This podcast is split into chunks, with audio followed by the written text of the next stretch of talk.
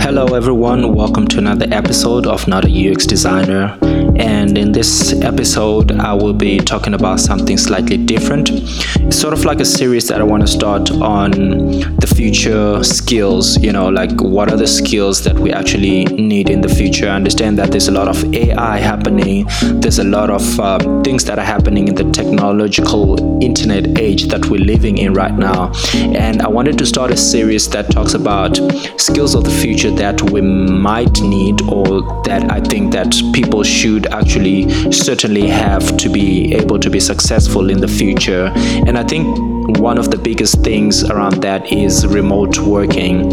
Uh, the reason why I think remote work is one one of the skills that is going to be very big in the future, and not just being able to use Skype and talk to people um, abroad um, but actually understand how to manage your time, how to self manage. Uh, there's a lot more that happens uh, when people are trying to set up as remote workers or distributed team members.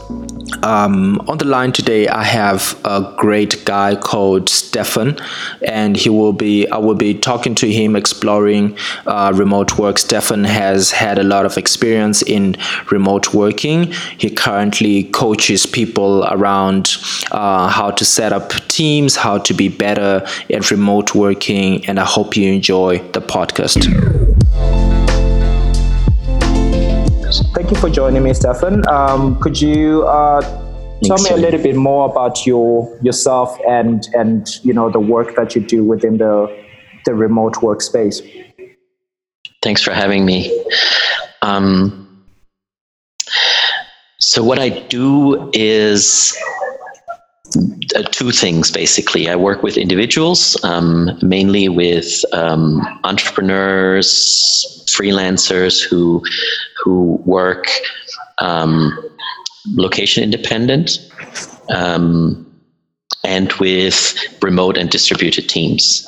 Um, some I'm saying remote and distributed because um, you'll find or I find that there are actually differences between between the two. So you have you have remote teams where most of the people are working um, in their own workspaces, so they they don't have a company structure that uh, requires them to work from nine to five or that gives them an office space or anything. And you have distributed teams in in bigger companies um, which is actually the reality of most people who work in bigger companies these days, where they are in an office, they go to the office every day, but their teammates are not in the same location. So they span various locations or, or various offices of that same company.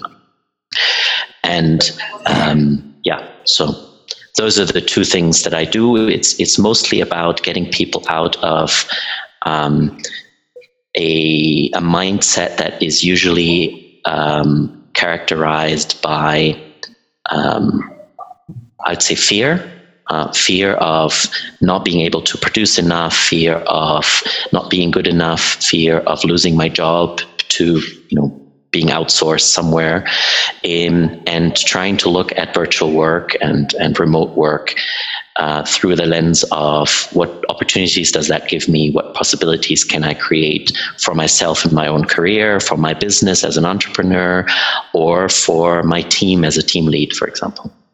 Okay, great. So, so as part of um, of of this new sort of like podcast series that I'm trying to to establish, uh, which basically talk, talks about uh, the skills of the future um, I I believe myself honestly that skills of the future is really I mean uh, remote work is a big part of of how future organizations are going to be set up and how people mm-hmm. are going to work purely because of you know the sheer number of cars that are on the road today um, it's literally going to be impossible for everyone to be in the same location at the same time and i think um, remote work is really a big part of how uh, we'll be working in the future. How do you see remote work playing out in the future and some of the benefits that companies can have from setting up remote teams? Mm-hmm.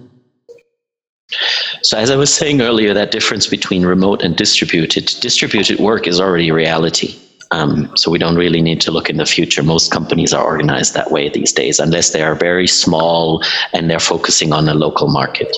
Okay. Um, I think what's happening, what's happening in the last couple of years more and more is that people are realizing that even though they allow people to work from different locations or they build teams across different locations, they're not getting the right talent. So one driver, I think, of, of remote work, so people not being attached to any um, to any physical location of a company, is really driven by the lack of talent in in the locations where I'm in. Um, so um, you can see that a lot in the uh, in the programming software development space, um, where um, the best programmers can just say, "No, I don't want to work in your location. If you want to work with me, I'll be I'll be remote." You see it a lot in a move of a lot of people going uh, freelance because they want to just have freedom in living wherever they want to live and um, and some degree also time freedom. So a lot of what's called the gig economy, I think, is driving some of that as well, um, which is by necessity for some people because they don't find a job where they need it, um, uh, but also by choice of, of a lot of people. You know, I, I prefer to be a freelance designer than to be hired somewhere because then I can be wherever I want to be and take gigs as, as I need them to pay my bills. Um, so I think those those are the things that are currently uh, driving driving that. Um, but then you have things like the environmental uh, um, issues of flying people around the world, or um, or even budgetary things. Uh, a lot of companies just you know you start a new project. Um, um and you and there's no budget for flying the project team together to have a to have an in-person kickoff. Mm. It has to happen virtually. Mm. Um, and a lot of these projects, when they're short term and they have they don't have a big um, uh, a big budget, they don't even ever meet as a as a whole team. Um, so that's what I was saying. It's it's already a reality for for a lot of people. Um, I think where it's new is that people are starting to be outside of the physical office environment, and and that is something an additional challenge for companies and for a lot of people that I don't think uh, a lot of a lot of employees and a lot of companies are are yet understanding what that what that actually means to have a lot of individual remote workers spread around, spread all over the globe. Hmm. And and what are some of the biggest challenges that you see um, in in that specific scenario for for companies mainly around having um, a lot of individuals spread across the globe? Is it an adoption thing, um, or you know what are some of the main challenges you find? Provided that people are willing to go that step, because there's there's a lot of um, a lot of companies or, or, or team leaders who are wary because of um, control issues. Like they, they want to, they they are they're afraid that they lose control of their team when they when they allow this sort of uh, freedom, complete freedom. Um, and you know, in, we can go into into why that I think is illusionary, but um, let's accept for now that they are actually willing to take that step. And then I think the biggest challenges are to um, to maintain social connection between people. So you actually get team cohesion, Do you get social cohesion within your team so you can work together as a group, mm. as a team, and not just uh, be a bunch of individuals who contribute their share to a bigger thing and then some manager has to take it to take it and, and put it together as a product or you need uh, a big tool that coordinates things of of several people to make sure that it's a cohesive uh, end result. But if you if you're looking at um, tasks or, or um, um, projects that really need collaboration, where you need to have people to work together um, because they need to be creative together, because they might need to solve problems, unexpected problems together, um, then you need real teams, not just work groups who coordinate stuff with one another. And to get those real teams, you need to have social cohesion. So people have to know each other rather rather well. You don't have to become best friends, but you ha- you have to sort of know the context of the other person. Mm-hmm. So you understand when they're in a bad mood, it's not about you, but it's because maybe they're passing through a heat wave, like you were you were sharing earlier. Um, and you know that's that's perfectly fine that they're in a bad mood because they haven't really slept well for three nights.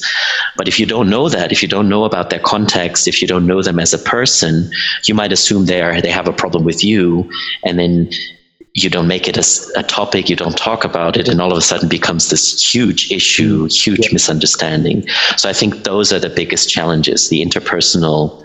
Um, the interpersonal relationship between team members, how to manage that, how to maintain uh, healthy conflict and not cool. get into unhealthy, unproductive conflict.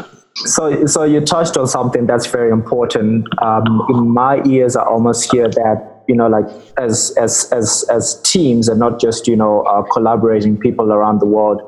Um, I I found out you know as I work because I do consulting work, and most of the time I'm sitting at a client and not mm-hmm. necessarily um, within my office, my you know uh, HQ, and over time, over six, you know, eight months, and and that kind of um, that kind of period of timelines, I find a huge disconnection between you know the rest of my team that's also working on other projects and other clients.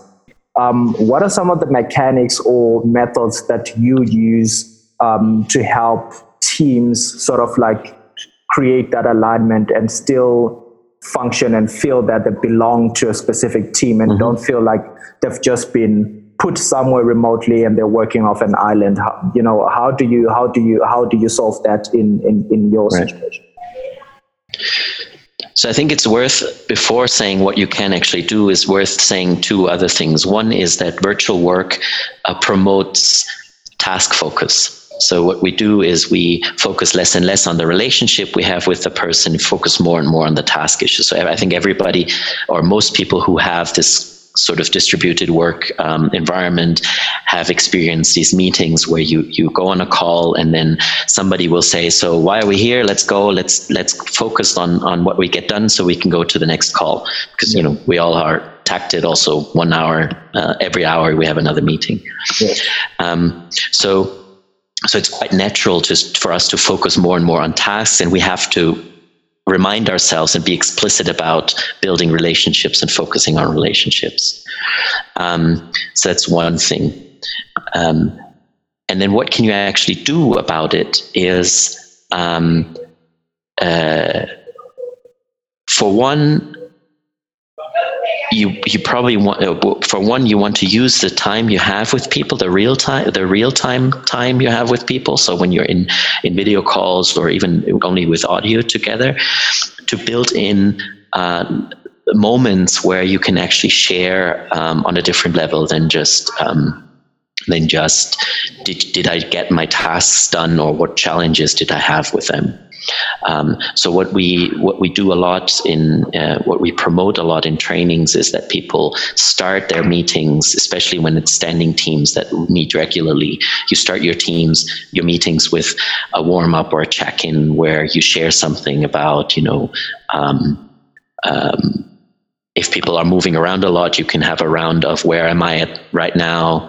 Um, um, what happened earlier in the day? Um, how are you feeling right now? Because you know people might come into a meeting completely stressed, and they'll just need a minute or two to to take a breather. Um, and aside from this social function, it also has a technical benefit, and that is when you make a round of everybody saying something, you also check that everybody can hear and everybody can be heard. Okay. Which is also not always the, you know not always the case. So it has these two things that that you that you get done in the beginning of the meeting.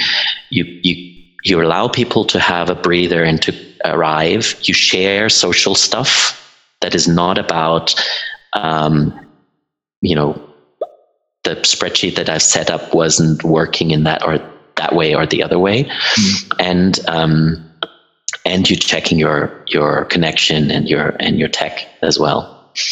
Um, the second thing that that I would say you can do is to encourage people to connect with one another um, uh, whenever they can. So that can be through chat, it can be through meetings. It really depends a little bit on the culture of the team. But to make sure that there's there are regular connections, the more frequent people interact with one another, the more likely they're going to start talking also about other things than just work. Um, it's like you know if you're co-located when you're in the same same building um, or in the same um, physical space.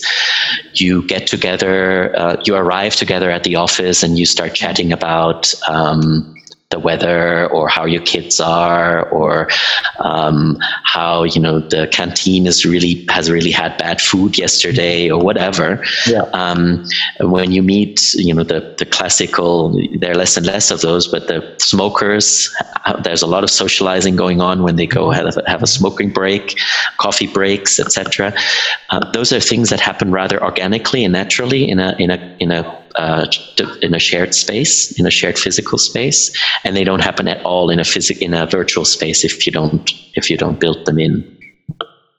So you want to encourage um, interaction, communication as much as possible between individuals. Um, you want to encourage spaces in the normal meetings that you have as a group, so you start sharing socially. And the other thing you can do as a team leader is to make sure that you not always the same people work together. So if I have, I might have subgroups in my in my team. So if my team is 12, 15 people, I have, I will, I tend to have subgroups who work on specific issues. Okay. Um, so you have the, if you are, if you're looking at a software team, you have the um, the interface designers who usually tend to work together. You have the back end people who tend to work together. And find ways of connecting them across these these little okay. subgroupings because they know each other well. They work together every day. They have to do their stuff together. Yeah. They usually also exchange, you know, more social things but the others don't. So find ways of making that those connections so, so that breaking they start those silos and they can start breaking those silos. Exactly, exactly. Okay, cool. So I think those are three really practical things you can do. Um, built-in warm-ups into your meetings, one-on-ones, and breaking the silos. Okay. So what sort of like the ideal setup for remote or virtual work, and how do you deal with time zones? So I think the, the first part is sort of the physical environment um, and the and the actual gadgets that you're using. Um, so I think it's really worthwhile having, uh, um, depending on the work you do, you have some space where you can have social interaction outside of the tasks that you do, especially when your when your uh, when your work doesn't really require you to communicate a lot with other people.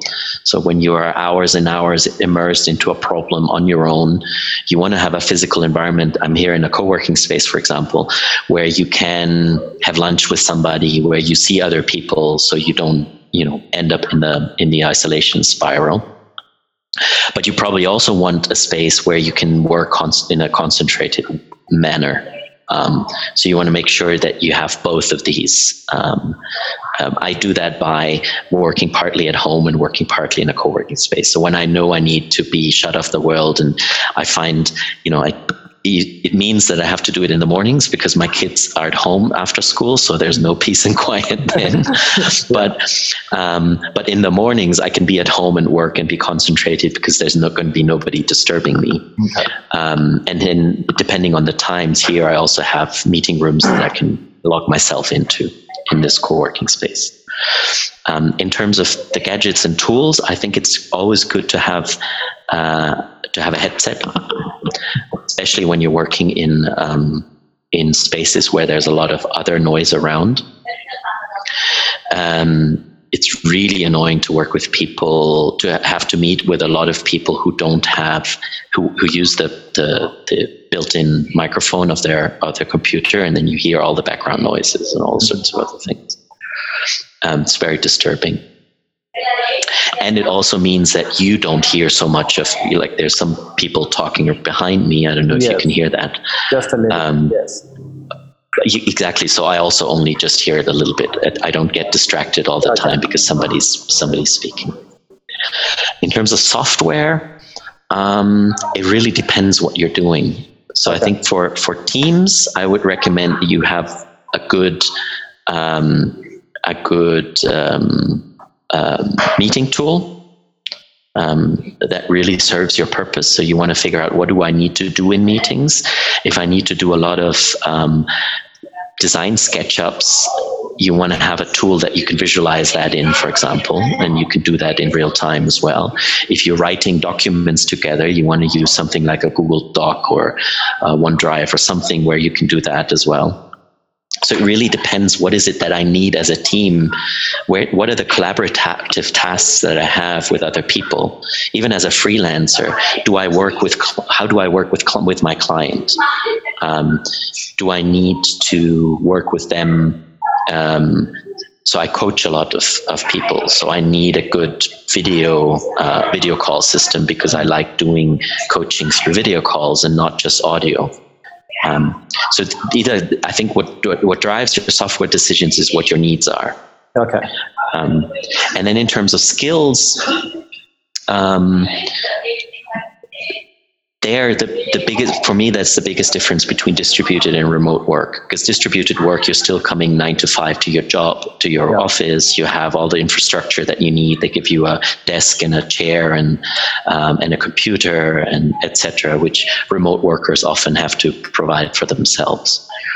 Um, and and so you what that means is that you're you have to set up your own structure Mm. Um, the structure and rhythm of your day is not determined by you have to be at the office at nine and you you have you leave between five and 7 mm-hmm. and then you have a you have a lunch break in between and and there's nothing around you in terms of other demands like when I'm working at home and my wife is at home and she sees I'm not on a call she'll come and ask me something yeah. that won't happen if I'm at the office right and I've, I have to be able to set boundaries and say no now I can't help you.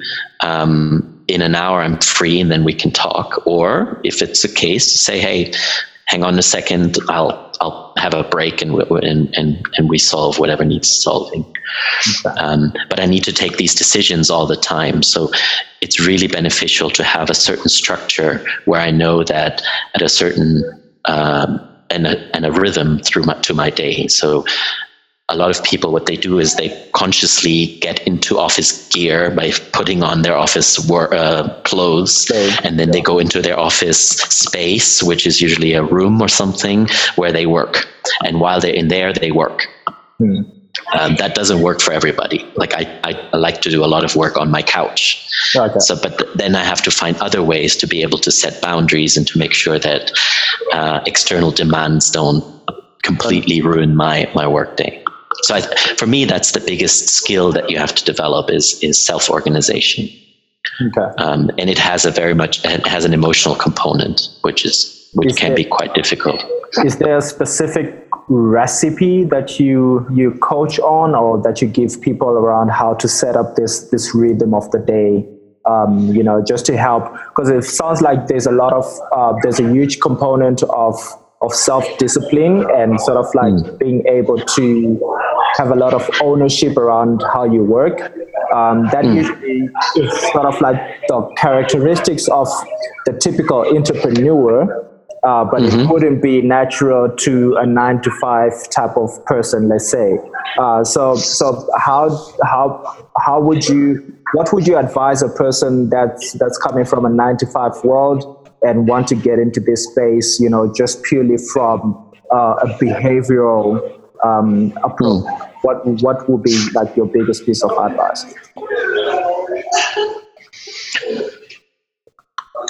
So the the the barrier to to being more self-organized and being self-disciplined in that way can be from different sources but i would always start at my environment and the the, the habits that i develop so key habits can can sort of give a frame for my structure. So if I have a, a habit of of planning my day in the morning, for example, some people prefer in the evening, but for the sake of, of example, let's let's use that. So I start my day by planning it and prioritizing what do I need to do today, looking at my calendar, etc. So that's sort of the kickoff that gives me a, um, a sort of a starting point, and then I might have um, I might have uh, a lunch break that I that I consciously plan that is always at the same time or always around the same time as well, and a few touch points in between where I check in with myself. For example, how am I doing? Am I still on? Uh, am I still following my plan, or have uh, have some uh, stuff emerged that I needed to attend? How do I adapt the rest of my day? But also, how do I feel? Uh, am I still up with energy? Do I need a break, etc.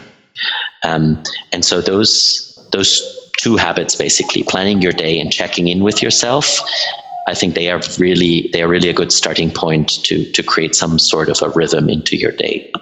Okay. and they are both uh, both in a way about self-awareness and self-observation um, which i think is a very crucial skill to to develop and to work on.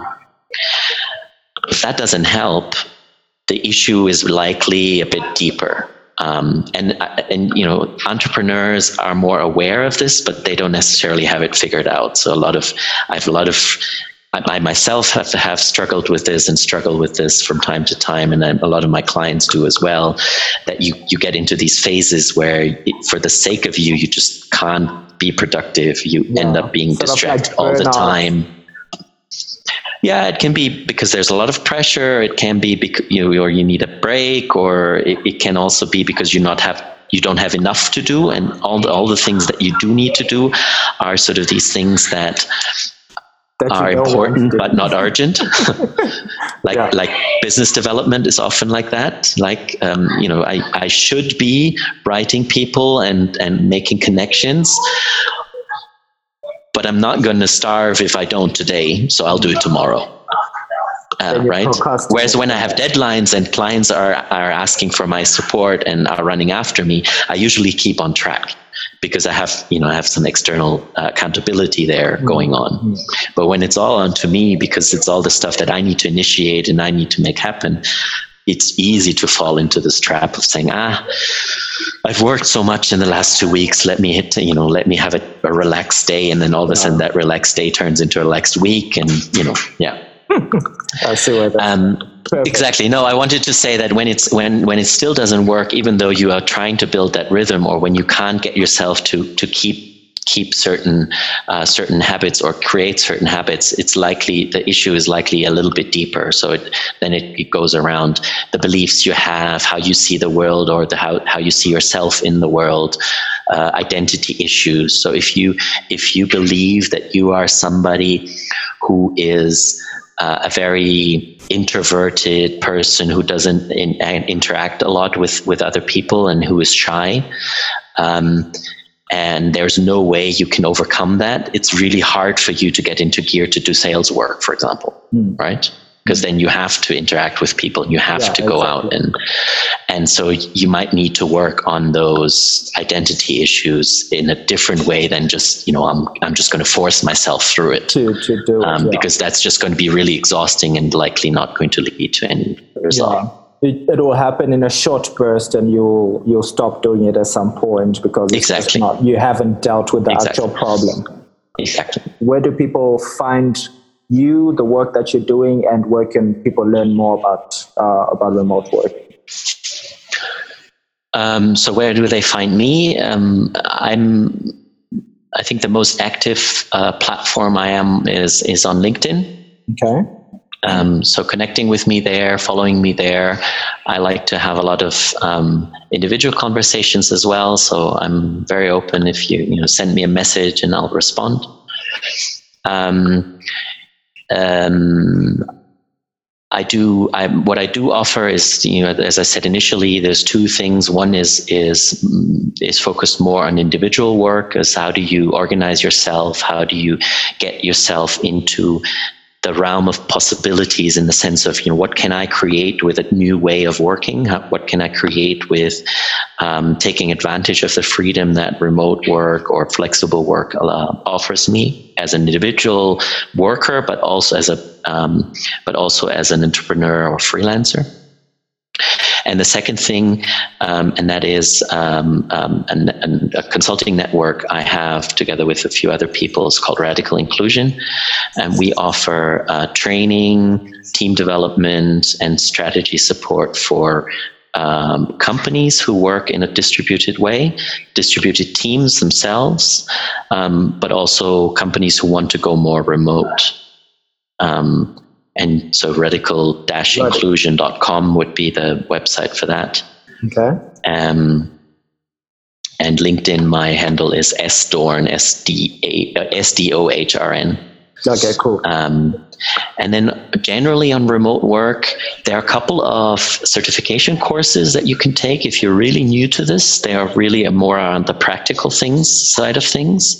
So it would be things like how do you set up your office, how do you become productive, etc. So there's one that is uh, from Remote How, um, remotehow.com, I think, okay. and the other one is Workplaceless. Um, I think those are really good starting points. And on the more emotional stuff, um, so how do you how do you prepare yourself to deal with sort of um, the loneliness issues that that come up for a lot of people? How do you prepare yourself to deal with the stress and create the boundaries um, without you know burning out? That's actually some of the things that I work with with individual clients. Um, and I'm not aware that there's anybody specifically, you know, writing about it or or working on it on in a other than a one-on-one uh, way that I that I do. Okay. Um, but if anybody knows on, I'd, I'd love to connect because I really believe in in building this thing as a uh, as a collaborative and not as a uh, competitive sphere encourage people to to go for it. Um, there's a lot of people who I connect with who write me, oh, "I'd love to go remote, but I don't really know, etc." And I think the biggest hurdle for most people is the fear of it not going right. Um, and um, if you do have the energy, start a remote side hustle. Um, you know, it doesn't have to be something that consumes a lot of your time, but it might grow into something bigger, and you might surprise yourself and become a freelancer or entrepreneur who all of a sudden has that location and, and time freedom that that you've been dreaming about. Cool, awesome. Thank you so much, Stefan, for Thank all the, the, the, wealth of knowledge around around remote work. Um, I, I really hope that it um, adds a lot of value to people who are trying to set up remote teams and also get into remote or distributed work themselves. Thank you for inviting me. It was great talking. It was great chatting to you. Thank you so much for listening to another episode of Not a UX Designer. Uh, my name is Verma Henry, and if you're looking for me, you can check out the links in the description below um, or wherever your show notes might be, wherever you're listening to your podcast. Uh, you can also find Stefan's links in the description or in the show notes uh, if you want to see what it does and maybe you know engage with him around remote working and really having the conversation around how to do it better and more effective. Uh, thank you so much for listening and please do join the conversation on the design sprint SA groups on facebook or or linkedin. That's where we really have the conversation around design sprints in south africa if you would like to be part of that conversation. And please if you have not already, please do consider subscribing to the podcast so that you can receive the weekly um, update of every podcast that I put out every week.